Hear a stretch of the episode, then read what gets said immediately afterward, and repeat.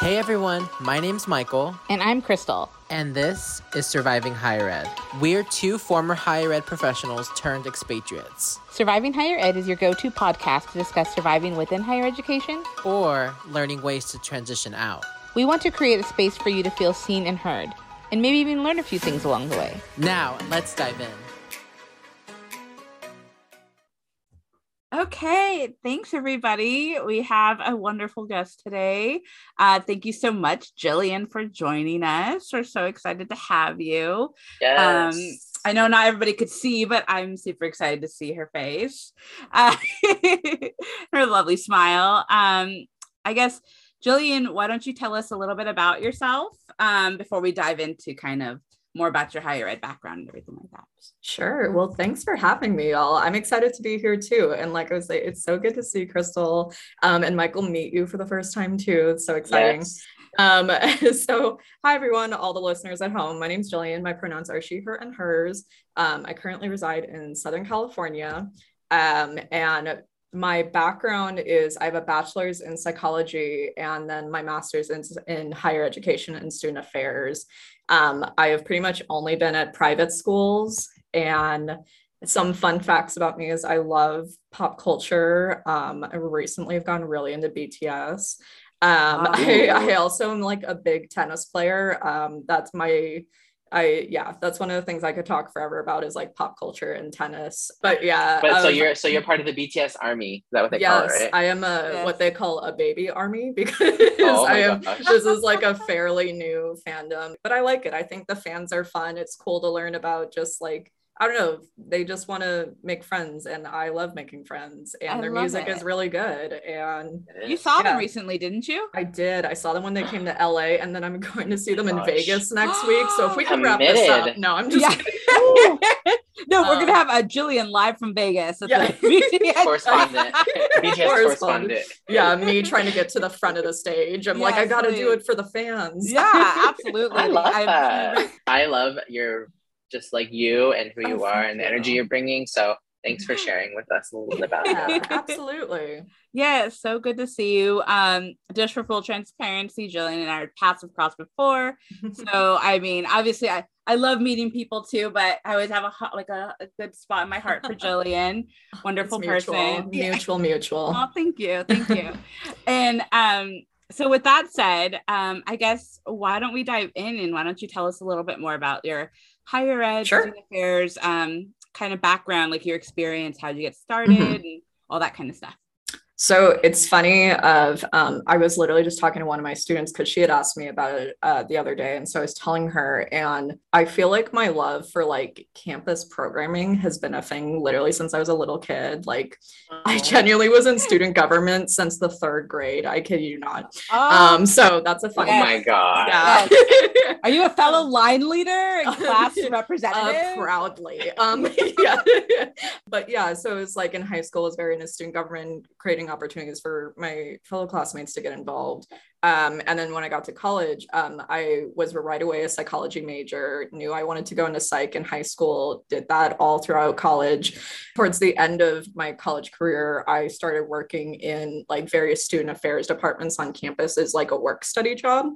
And it's funny because like I did them because I had work study and all my friends were doing it. So like that's why I did the job. Makes um, sense. So funny. right. Yeah. So easily peer pressured. Um, but no. um, so did that and then really enjoyed it. And after I graduated, uh, knew I wanted to take a year off before grad school. Um, but actually was still pretty dedicated to wanting to do psychology. And I did AmeriCorps for a year, but it was within a student affairs capacity.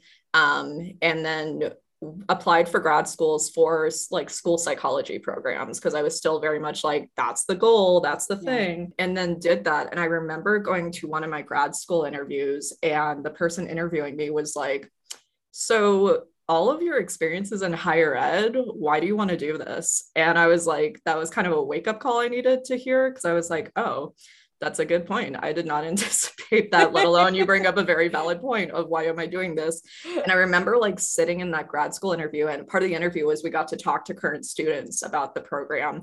And I remember listening, and in my head, I was like, oh no, like this isn't what I want to do. Um, and which is really scary Wow. because like I Yeah. was, you know, like when you do literally the past, like literally since I was a junior in high school, it was like, this is what I want to do. And then when I got to like actually learning more about it, was like, oh, never mind. Um, and so, which was a very, yeah. And then so um, I did not get into grad school that year. Um, at the moment was really, really sad, like was really Sure. took it, took it hard.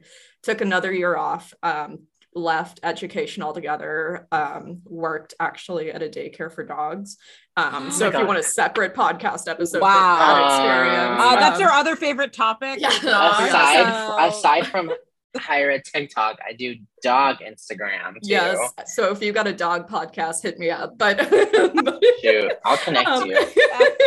um but did that for a year and really took that time to reflect on like oh my god what do i even want to do with my life? Yeah. um because i really had like a 180 so i knew i still wanted to work in education. That i knew for certain. But now i was like oh i actually really love working with college students. Um not that i don't love like my running joke is not that i hate kids but i just like i don't have the patience you need when you work with children. It's different. um, it's different. It's totally different. And it just was not what i ultimately wanted to do. Um, although i did enjoy working with high school students i'm not gonna lie.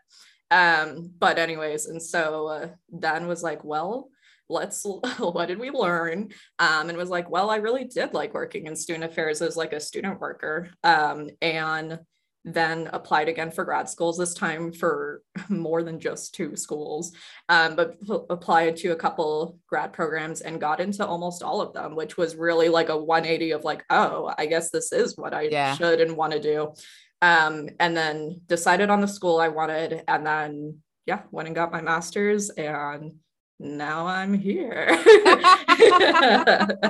so yeah And I'm I love glad you explained that because I think that was too because I know that I had met you before you went like in the Yeah. sense the grad school and Mhm, and what much more were in that psych path. mhm. So uh, it's it's good to hear on your end kind of what went on that during that time. yeah Like I know. I almost want to like apologize. Of like Crystal has the the lovely perspective of knowing me during that time in my life, and it just Oh, was like it was tough. But also, I gotta give Crystal a shout out right now. She was a great support during that time. So Oh, yeah, and now we're here. Look I at know, us. I know, look at us. full circle. I know. But I really liked how you. I feel like you created the path of going into higher ed on your own a little bit. Mhm, Yeah. Like I never have heard that someone was like, "Yeah, I've been like in this work low key since like elementary school." Because when you think about it, like it is pretty parallel, and no one's ever said that. So I think it's really interesting that like you provide Oh, that yeah. perspective. But I also Yeah. like that you said that you had thought you wanted to do one thing, and then you found out, oh, this isn't it. And so I also like how you didn't like immediately like jump right into it. Like you knew you Mhm. liked it, but I also liked how you were like willing to try other things before you kind of figured out that this was the right path for you. And I think yeah. I think She looking didn't back, chug the Kool Aid. She, she didn't chug the Kool Aid. Yes. she, she created it. I'm I kidding. will say, oh my gosh, um, I will say, I I was one of the rare people that was not like tapped on the shoulder about the whole you should go in the student affairs thing. Like no one Yeah. ever. Like I mean, in Wow. hindsight, I'm like, okay, like they were kind of like hinting at it, but no one directly said it. Um, so you're, I appreciate that, and that, yeah, I am kind of glad that I sort of figured it out. Like obviously, you know, like I said in that grad interview where they're like, you have only done higher ed, why are you doing this?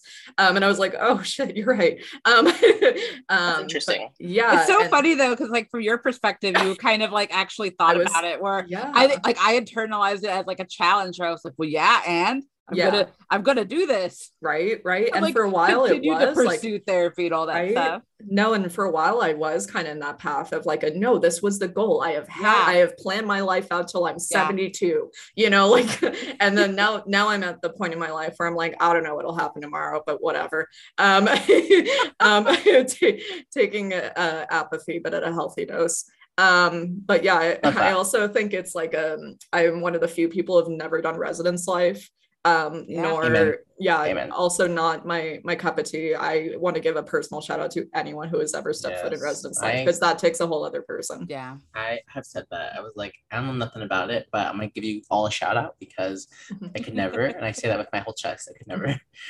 but I think this is a good segue into like you knew you liked to work with this Yeah. population down the road, but I don't know if it didn't sound like you really saw yourself doing it like Mhm. full time. Mhm. So how long have you been in the profession from like grad school to now?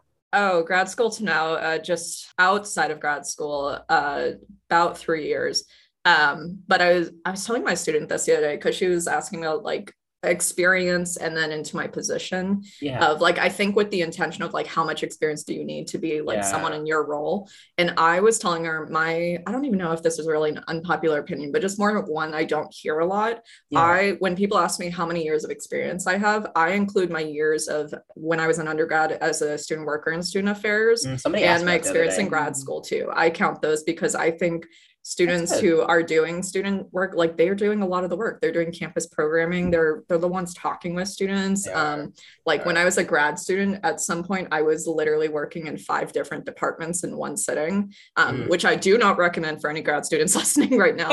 Um but Talk about but it was- yeah it was a lot. Um but it did give me a lot of experience but all things that like good and bad experience in hindsight um but all things that I well more so I'm a believer of all experience is good experience even if the Yeah. Experience itself was not a fun time um so I mean yes professionally 3 years I guess okay. um but in terms of like full full like the moment I stepped into student affairs like um maybe like 7 8 years I can't do math I like that perspective. yeah Did you see yourself? I mean, I know in undergrad, like the work probably energizes you as a student and Mhm. helped build sense of belonging.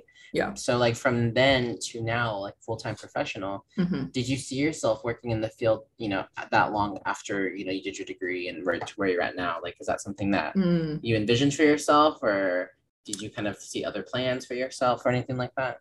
Yes and no. I mean, I like I said, I knew I've always wanted to work in education. I Yeah. I think the part that was missing was what kind or who and what, like those kind of details. But the general, Mhm. like, I love working in education, and that still rings true. As I really do love this. Um, but I I think the like the details about that. So like I currently live in Southern California, um, but I'm not originally from California. Um, so for the longest time, I thought I was going to move back to my home and work there and work in education back home. Um, Yeah. And then graduated college and was like, oh, I guess I'm still sticking around.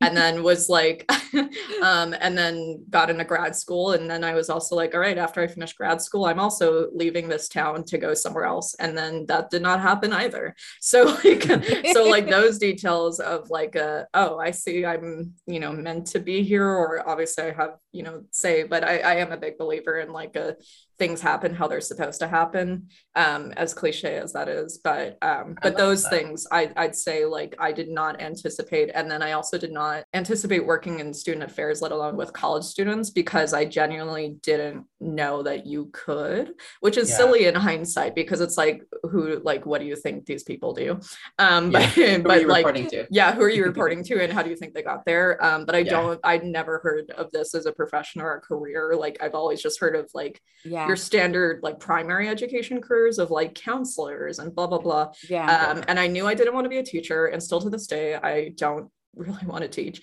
Um but who knows? I say that and next thing you know because that has been a trend in my life every time i'm like no i don't do this or blah blah blah.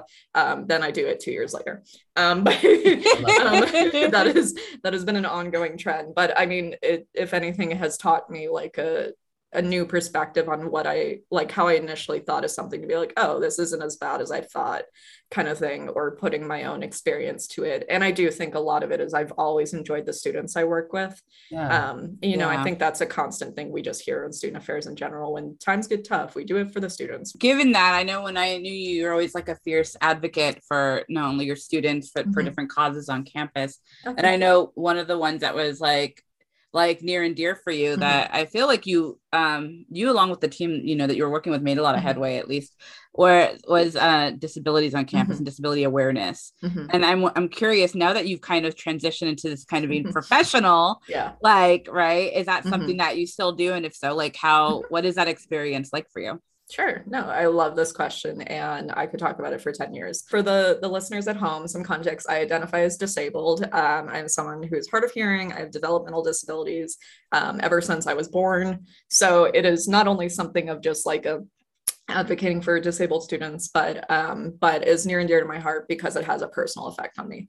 So kind of what Crystal's alluding to was uh, when I was in undergrad, we had a thing on campus where it was like we were doing little subcommittees on various like topics and identities to help with different efforts of like retention, sense of belonging, missing pieces that we weren't able to see. Um, because like if you don't live that experience, how would you know? Yeah. You know, and so that has been something I've just naturally, as I've not only gotten older, but just my experience of working in education is being more confident and not only advocating for myself and what I need and what not a lot of people know about the disabled community, let alone like someone who's hard of hearing or deaf, um, but just the students in general um, and how much that effect plays into like the classroom setting. Like Yeah. one of my favorite stories I love telling is um, there was a brief period of time where I was working in disabilities, oh, in a, a disability services office.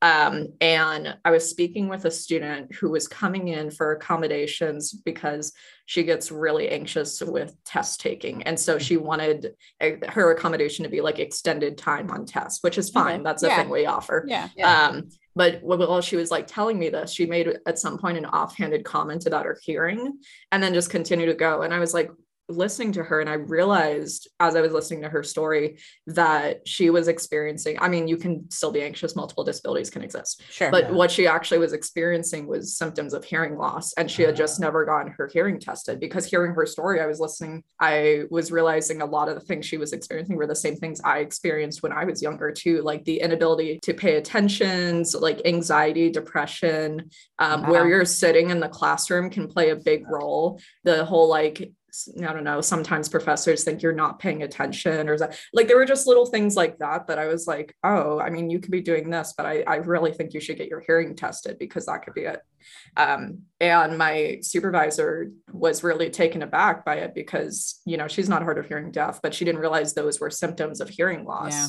You know, and so that's why I think like those little moments of it's so important for someone of certain identities to be whether it's at the table or just in conversation because like they're going to bring up experiences that no one has ever thought about or no one has known. Because how would you if you know you never have experienced that? Yeah. um and so and then even bringing that into my current work of like well i don't necessarily work directly with more so like advocating for disabilities um, it's just implemented into my work. And I, I think that's like a big thing in higher ed is like it doesn't have to be like a like that's your job title that should just sort of be incorporated into your work mm-hmm. especially Yeah. if you're going to advocate for students of whether marginalized identities or you're trying to be an ally like that like that should just come up no matter where you are like in the oh, field absolutely. or what your title is so i don't know Yeah. I, yeah that's kind of where where i stand on it and i try to speak on it whether it's at conferences or in meetings with my team or with my students too of like um like even for example when like i run like our social media for campus um, and so one of the things I'll tell my like students who kind of do the primary like posts and stuff, I'm like, hey, make sure you always add like an image description in the Mhm. caption, or we always Yeah. do subtitles, or um, we try not to do like too contrasting of colors if we're doing just purely like a text post, like those things like that. Um, so you know, just so it's always like mindful and at the same time we're always open to like learning to new accessibility practices too. So i don't know those are just some examples that i can think of.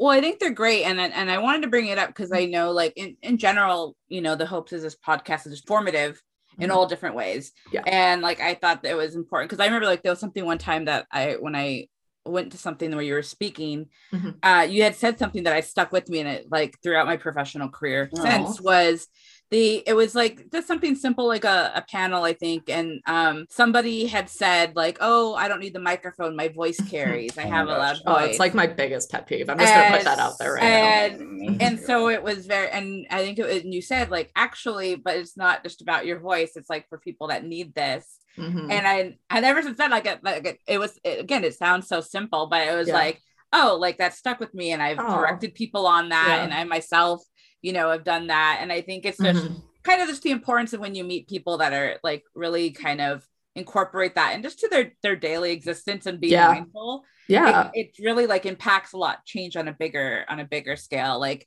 Mhm. kind of like what you were saying even when working with students and being mindful of like listening to that like i know for me because my thing that i worked on was like a lot of like socioeconomic and Mhm. low income. So I remember advising students. Um, and if I saw they were struggling, I'd be like, you know what, actually, you could take this GE, you know, over the summer for a Mhm. lot cheaper. Let's maximize your time here with Yeah. classes you Mhm. can't take elsewhere. And right it was like it was a very different type of advising, right? It was more Mhm. invested in like listening to under the surface as opposed to just like you just need these classes to graduate. yeah It's like trying to be like a little bit more mind, which is again like kind of why I empathize with you. Like, oh, that's why I loved what I did.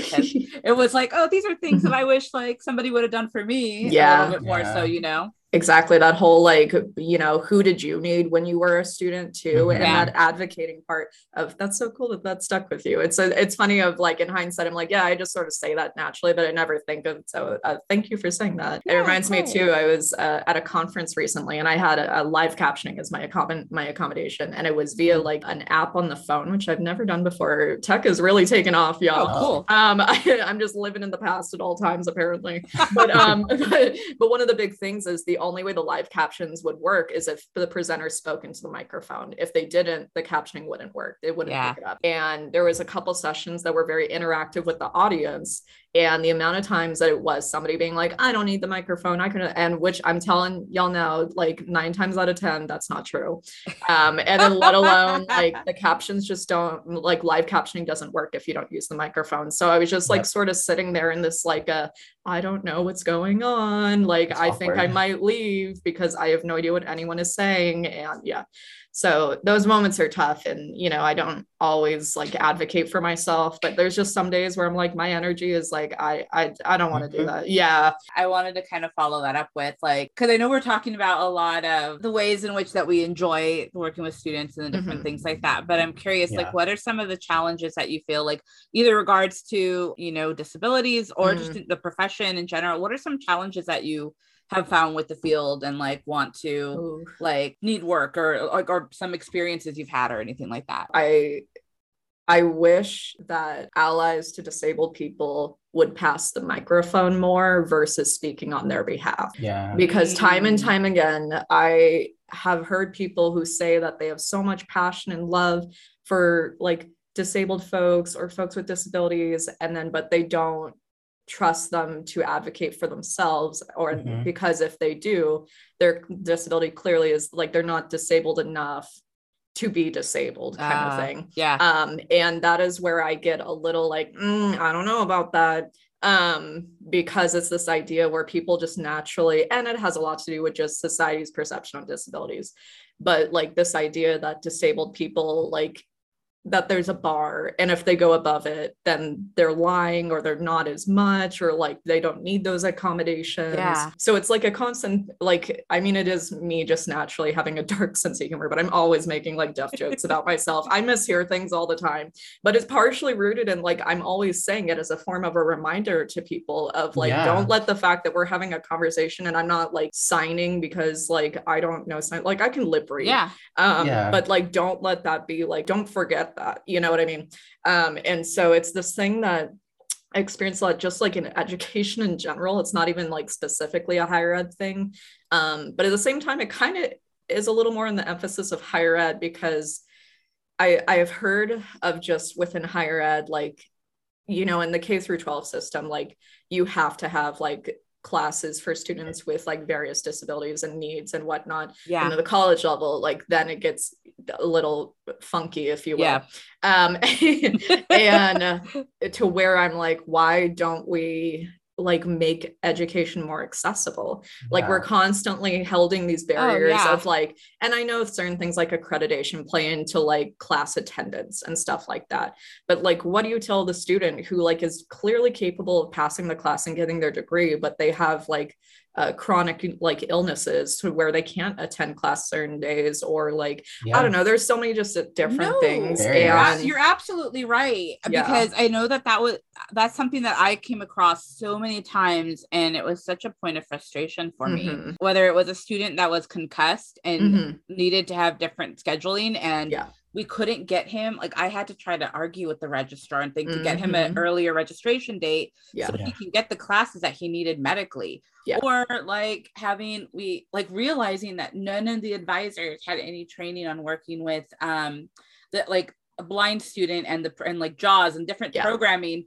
to help them register. Yep. Like I was the only one willing to like work with the student, which is like horrible. Mm-hmm. Like that, someone has to be willing to Mhm. And- because, and it wasn't even in my de- designated college. It was just because nobody else wanted to. And so Oh. I was like doing Mhm. double the work, trying to figure out like what that, what the requirements were for those majors. yeah. And then, and then it was so easy afterwards. And I loved working with the students and whatnot. Right. And, but I was like, why don't we have a liaison working with the disability services office? Yeah. Those students need help registering.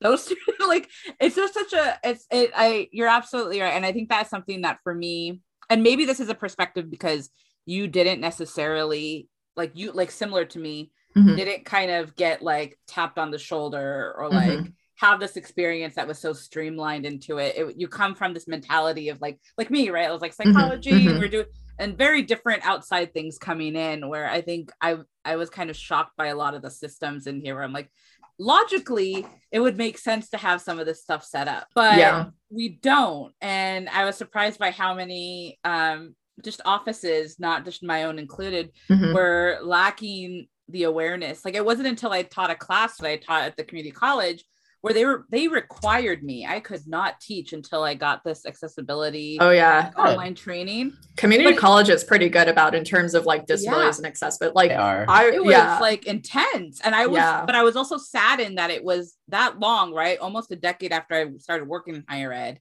that i got this formal training of how to like format like pdfs or like i mean or word docs and Mhm. you know Yeah. website like all these Yep. different things where Yeah. i'm like this would have been so helpful to know when i was doing this stuff for my program Yeah. Totally. Which a lot of a- folks, I wish there literally was just like a required ADA training because there's so many things that people don't realize in higher ed that are technically ADA violations, but we Oh just gosh, somehow yeah. magically get away with so much.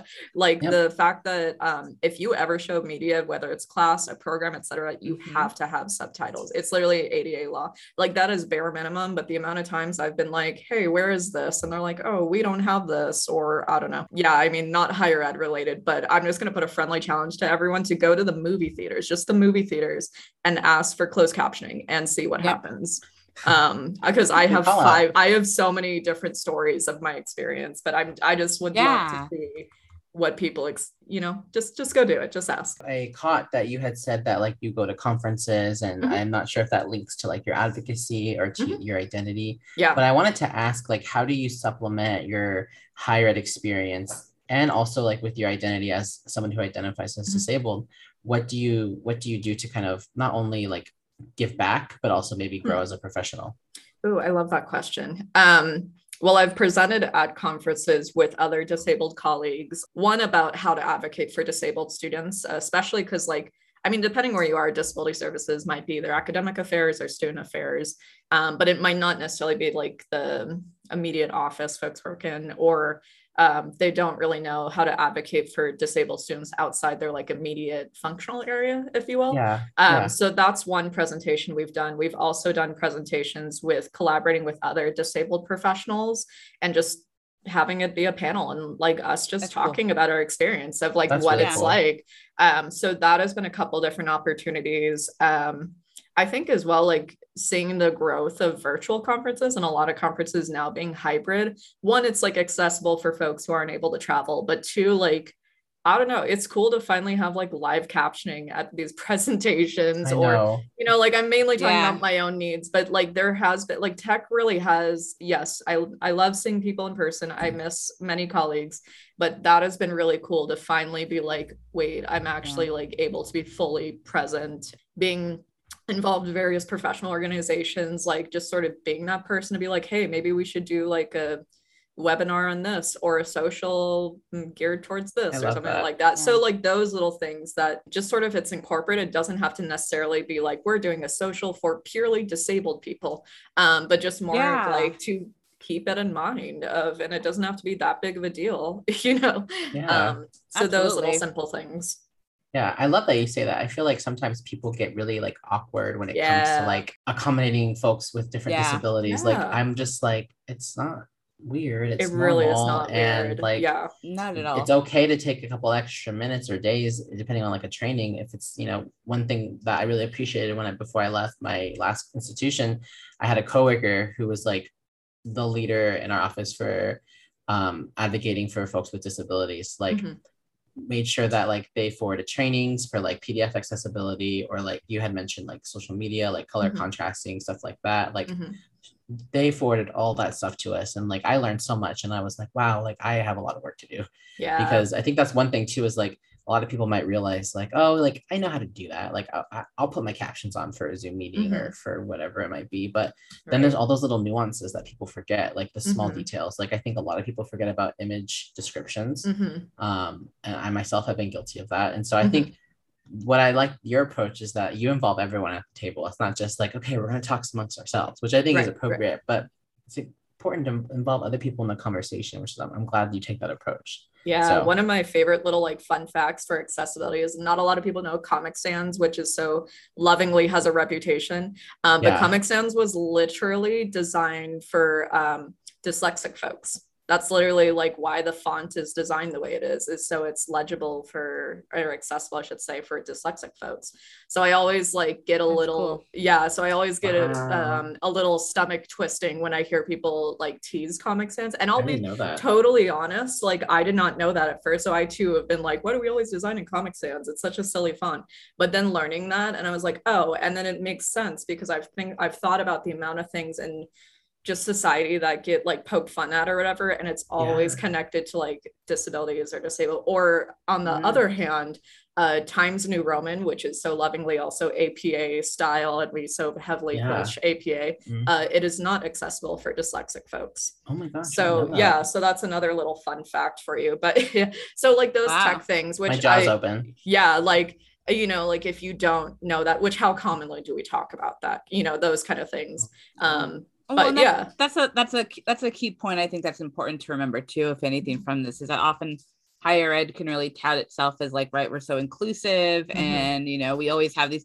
have these conversations but a lot of the times it's like a population that is not really included in that mhm. is pe- persons with disabilities and Yeah. like and and and it's so simple in a sense to really start to kind of accommodate and Mhm. but it's it, it's it's unfortunate that it's not that it, it's like yeah. only in these small pockets are really kind Mhm. of allowing that and so when it's it's uh, digestible if you will oh 100% Yeah. yes ex- absolutely but that's a whole other can of worms yeah oh my God, that's another podcast mark that down that's podcast number six I, I glad I'm glad that you shared that because I think like it's another call out for people who are in the profession to also maybe join like different like I know the the term knowledge community is really popular Mhm. or other like you know identity based organizations but Yeah. I think it's a good call out for people who maybe might not directly identify to still join those or To asking learn- questions to learn Please yeah, to- ask yeah. questions. Oh my goodness. I mean, yes, be, be mindful of your questions if Yes. you um but but at the same time, like, oh my gosh, I wish people would actually ask me questions or talk about it because I feel like,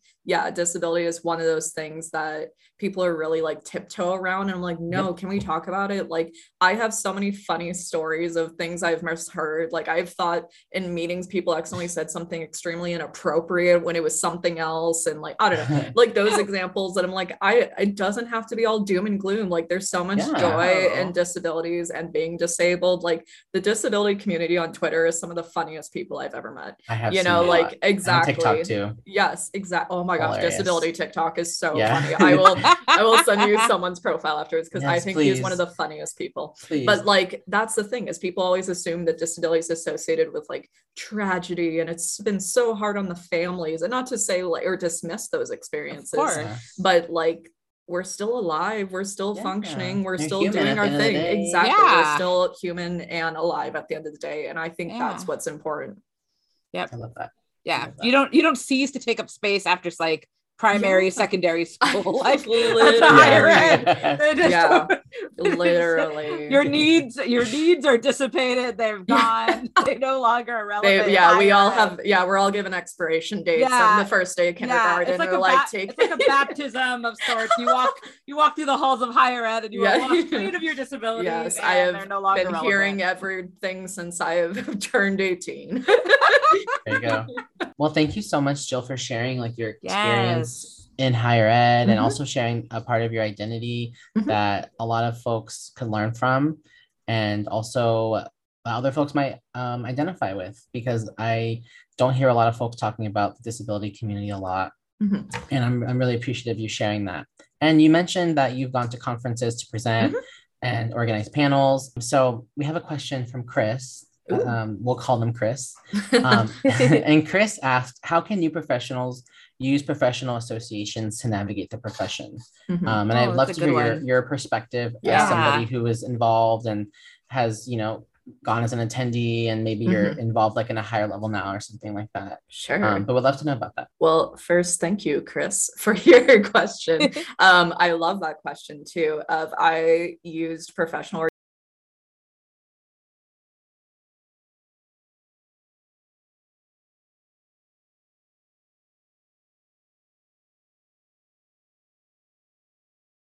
been at private schools. Hmm. So I used professional organizations like attending conferences or drive-in conferences if you're not able to travel, Yeah. um, or seeing if there's like a regional conference in your area, or like a lot of things are becoming virtual now too. So it makes it Mhm. easy to attend in those ways. But to meet colleagues from like across the country at different institution types, different functional areas too, um, and seeing what folks are doing on their campuses as well, but also like taking the advantage to talk to folks of like, I don't know, I always encourage my students to like, I mean, I'm always happy to like introduce people. So if you have like a mentor or somebody Yeah. to be like, hey, I want to talk to somebody who has experience in, I don't know, study away programs or something. And then maybe like introducing them or t- encouraging them to go to like, whether it's like actual like conference presentations where it's on that. And then always after the presentation, typically the presenters will be like, yeah, come say hi or come talk to us afterwards, which I, be, I even still do for moments where I'm like, help, help, you know, what are you, what are you doing? You know, those moments as well. But like, of course, challenge yourself to like go speak to people. Um, most of the time, more than not, like people are more than happy to also connect and talk because I think you can learn from anyone regardless of how much experience you have or what professional level you Yeah. have like i love talking to like grad students or um i even work a lot with like like undergrads who are curious about student affairs because I'm curious what their experience is and what they're coming into the field with because more likely I'm going to be working with them in a couple years. Yeah. Um, and I always consider even like grad students my colleagues, you know, because I think Yeah. they're still Thank doing the work in the field. They're working. yeah. Thank Um, you. and so I think like, yeah, mm. one just kind of challenging yourself to just go say hi, or even asking like on your own campuses to grab coffee with somebody who's like a senior level role. Um, obviously, you might have to wait a couple weeks to get that booking, but but but I do think like folks are always open to whether grabbing lunch or grabbing coffee, different things like that. Um, take advantage of those virtual sessions too. That way, you Mhm. don't have to worry. A lot of them are free. Um, some of them might require you be a member, but I, I, not to speak for all universities, most campuses might offer professional development funds for their students. So to ask about that um, and take advantage of those virtual ones, um, Yeah. even like reading online of like different organizations will have like blog posts you can read or podcasts or, or videos or Twitter, like social media has become such a big way to connect It with folks. Um, just different avenues like that. But I think there's a way for um, oh, there's a lot of mentorship programs out there now too, um, which I think especially new professionals can grow from, whether it's you connect with a senior level or mid level, somebody specifically in your functional area. Um, and then at the same time, like when you have reached the stage where now you might be in that position, give back to the new professionals too. Yes. Like keeping that kind of ongoing, like reaching out to students. I mean, like Yeah. maybe telling them, like, hey, if you would like to grab coffee, let me know because sometimes they might be shy. We all remember when we were like babies in this profession Yes. um, those moments I, I really think there's a big like importance behind giving back and also reaching out um, and also being open with your story and kind of doing the whole like hey this is kind of what i would have done differently. Hmm. or even encouraging like hey what you're doing right now is great. And to use professional organizations to your advantage in that way too. So you can learn from what other campuses are doing um, and who knows maybe you might be working at that campus the one day. So there is that networking piece to it. But i think ultimately like to just sort of browse around of what your comfort level is Mhm. and then also what are you passionate about and what do you want to continue to grow in or what do you not know a lot about and you Yeah. want to learn more about too I love that. Yeah. Um, Thank you. Yeah, thank you. And then I don't know, really quickly, if Mhm. you if you could, how do you balance the like kind of like you're saying the research and getting involved and doing that and and you know yeah. a Yeah. professional development program like that and you like and working right the demand of the job and working the Yeah. field. I think that was something that was always difficult for me and wanting to Yeah. be involved but trying to manage that. Um, Mm. how do you do that? Um, I don't. No, I'm just kidding. But, um, um, my my running joke with my students is I don't know how to say no to things. Like I always am like I'm gonna go. to Yeah. this- I'm always gonna go to this conference, and I'm this time I'm only going as an attendee, and that's it. Yeah. And then never ends up happening. Then suddenly I'm on the committee for something. Um, but I but I do love it. I do love it. I'm a committee person, as I've been lovingly named. Um, Oh but, um, I think knowing your boundaries too. I've learned recently how to say no to things, which has been tough because for a while I was like, I need to get more experience. I need to get more experience and blah blah Mhm. blah. Yeah. Um, and I also need folks to know that I'm I'm ready to do the job. And I was like a big workaholic when I was in grad school, let alone even before that. Like I'd answer Yeah. emails at all times of the day. Um, this is a side tangent, and then I will get to it. But one of the big like I once um, pulled my student staff into a meeting. Um, I work mainly with grad students who are going into student affairs, Mhm. and I was telling them I was like, all right, two things. One, stop apologizing in your emails. I don't want to see I'm sorry in those emails anymore. Mm, Yeah. Two, don't think that I expect you to reply to me one after like 5 p.m., let alone like within a 24 hour period. Like one time I had a student who replied to my email like two hours after I sent it, something like that. And she was like super apologetic about responding late and blah, blah, blah. And I was like, goodness. no, yeah. And I was like, you do not need to apologize, let alone that is not responding late. It is still daytime. Like, and I had to like talk to her. I was like, don't form these habits now, like break this Yeah. now. Um, so setting boundaries is really important. Um, finding what brings you joy, or even um, I've tried to implement where you work for 20 minutes, take a 10 minute break, work for 20 minutes, take a 10 minute break. Um, so Oh, those yeah. things, even in my like day to day of like, obviously, I was mentioning earlier, uh, I love BTS and pop culture. So like my breaks consist of like me watching like a music video of somebody who I like or a song that's stuck in my head. Um, and then I'll go back to work or something like those breaks, or even like getting up from your desk and going for like a stroll around campus.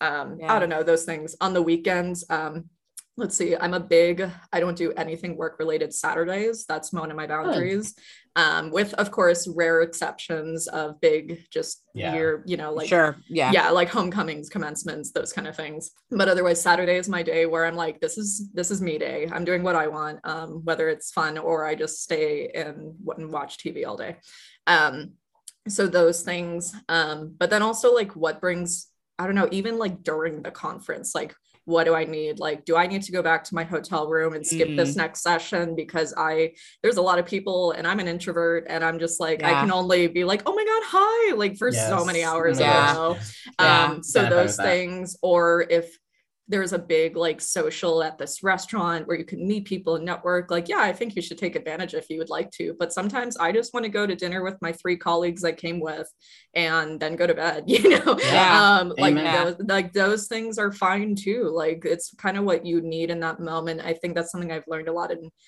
my time is like what do i need right now or what do i want versus Yeah. like a what is expected Ah, a you know and Yeah. so like those have helped me not feel like i'm burning out already um of course there's Yeah. some days where i'm like crawling you know on the ground but like not literally um but but but i think um yeah just those things are really important yeah. No, thank Love you. it. Thank you for sharing. Appreciate Mhm. that. yeah Wow, Jill, I really like how you said like it's okay to not essentially like it's okay to not like do everything, go to everything. Yeah.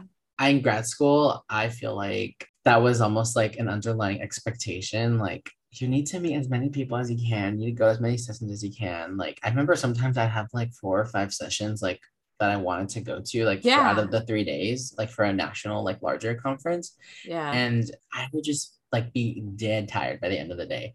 Or even like even at the end of the three days, like I would be like exhausted. yeah. And as I continued to go, I like stopped doing that. And I kind of just went to things that like were more aligned with like my role at the time. And I just stopped being that person that like had to go to everything, had to meet everybody. Um, I like have mixed feelings about professional associations. Like I think they're great for wanting to like learn more, like how Jill said, like if you want to learn a new functional area, like or Sure. somebody who has a role that you have, like yeah, I think it's beneficial for that. but I also like felt this underlying sense of like clickiness and Yeah. Didn't always feel as welcomed in some of the like identity spaces. Like it's just you walk in and like you could just tell like sometimes the energy is like weird or I don't know. Maybe it's just me. Um, but I'm sure I'm not the only one who's felt this way. but that kind of like steered me away. And so like um my last year in higher ed, I was just like, eh, I don't really care about these conferences anymore. Maybe because my mind was made up that I wanted to leave. I just didn't know like what my exit plan was at the time Yeah. but like I kind of just lost interest in them. And like even now, like I love how Jill mentioned, like you can learn a lot from, um, you can learn a lot about higher ed, like in many different outlets besides these conferences, like social media, for example. And now, like I've never seen so many people like openly critique professional associations and like professions in general, like they are now. And like Yeah. that is a great way to learn from people who are still in it. And granted, like everybody has their own opinion, and and that is their truth. You can't fight that. But like you can really learn a lot, and not only like about what that professional association does, but like what people are experiencing as a result of it. yeah. Um, and how sometimes like they're not pulling their weight, and they're well, not yeah, necessarily it's, listening. it's how you know? it's how they respond, right? Yeah. I think it, I think that's an important part that sometimes is forgotten about professional associations is the idea that they exist for the purpose, right? Um, or they're supposed to exist for the purpose of, you know, all the members and the people Yeah. in that profession, and what what are they doing to benefit those individuals, right? Mhm. um and i think that's always an interesting standpoint like i i think for me it was like kind of i had that kind of realization a little bit too late but i really wish i Mm. would have had that mindset while i was going to some of these conferences because i feel like that would have allowed me to be a little bit more feel more comfortable in being critical of them Yeah, yeah, I definitely and like learning how to get involved in a way that was more not rooted kind of like what Jillian said like not rooted in like what I thought others expected or what was mm-hmm, expected mm-hmm. of me of somebody trying to quote unquote validate myself in the field. Yeah, oh my like, gosh, but yeah like I did like I, I think about it I go to these things and I'm like oh wow like I was qualified like I should have submitted to present and I should have done a lot of things and I didn't because of just the, the experience of like well right not have having that one mentor not show up and Yeah. contact me if you're a mentor in any of these professional associations, yeah, fulfill your you- fulfill your commitment, please. if if if that mentor's out there listening, I I texted you thrice and waited in that spot and I did not hear from you. But I think like it's it's hard because I know that some people have really really wonderful experiences and Yeah. some really want to have that. I like what you said, Jillian, about like giving back because I think sometimes that's something get, that gets lost in this field. Um, yeah, is this idea that I feel that there were people that I met that were absolutely of that mindset and really wanted to give back and really wanted to support others in their own way, yeah, which I felt was very key. It was like it was individuals that like saw skill set and really wanted to encourage me to thrive uh, for myself and then for students in the population. Yeah. And I felt like that was a very different type of mentorship or support system than people who either A were trying to just drive like their own interests Mhm. or higher ed's interests. And then versus, and then also the individuals that just kind of just slammed the gate like in my face Tea. right so i like you know i like what you said about like the idea of trying to embody that right like you know give back like try be mindful that there's individuals that don't have the same experience as you but are equally um you know as important and And capable I think also like really on top of that, like be intentional.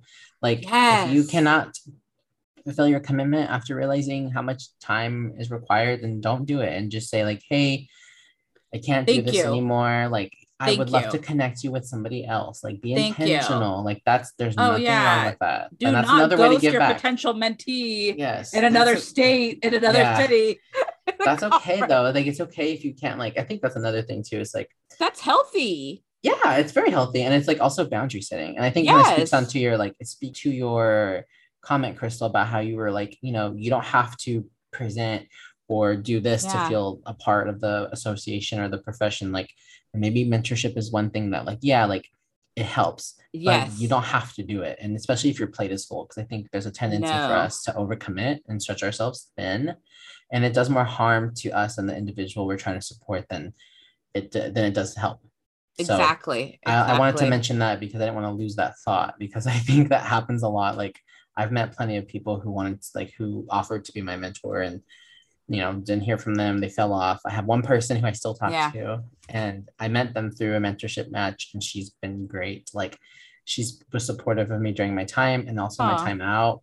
Um so like like you know just be real like it's okay and like even now like your comment about giving back like even though I'm not involved in the profession anymore and I choose to not go back. I still like to help people who are interested because like I can't burn the profession down like as much as I would like to.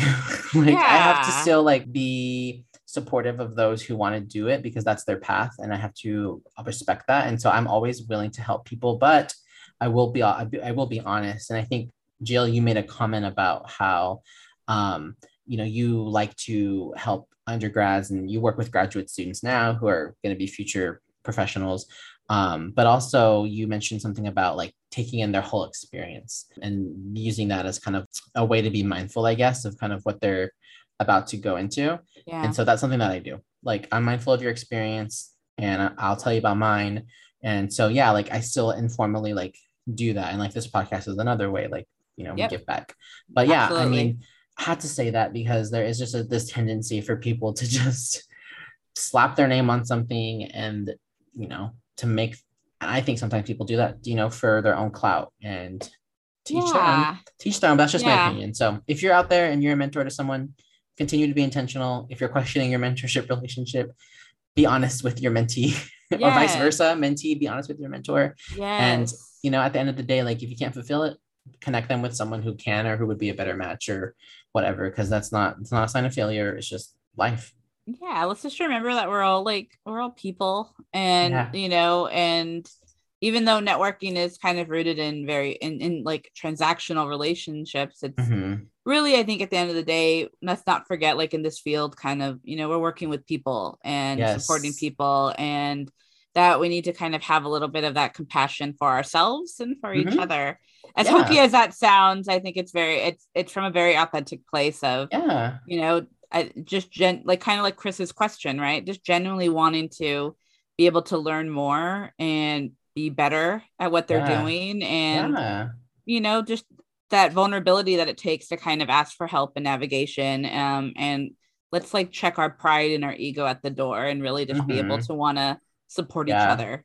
And use it to your advantage too. Like i think jillian you made a good comment about how you open the door for uh, other people to learn more about the disabled community. Like if you are somebody who is trying to break down barriers in higher ed and student affairs because there's still a lot yeah. like use that to your advantage. Like i can't say you'll be the most popular person in the room but i will say that there will probably be a couple people who will have your back. Like if you want to talk about like bringing awareness to some of the inequities in the profession like salary yeah. um, or like the lack of like professional roadmaps or like um, yeah. succession planning and stuff like that. Like talk to like can we see more presentations on that at conferences? yeah i was gonna say like talk to other talk to other people like who are who feel similarly and like submit a freaking proposal. Like the worst they're gonna tell you is no. Um if i'm correct i think i saw some presentations from this last naspa that people were talking about some of those inequities like as as a as a um presentation like panel type of format. As much as i say that i did not have a good time like if i could go back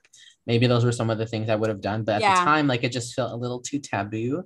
But i think now like people are listening and not saying that they're being responsive quite yet um, but they are listening and there are people out there Yeah. who feel the same as you. So you know try it. I mean and that's a good way to also like make it your own rather than kind of taking the baton and doing what somebody else has done or told you you need to do before. So yeah.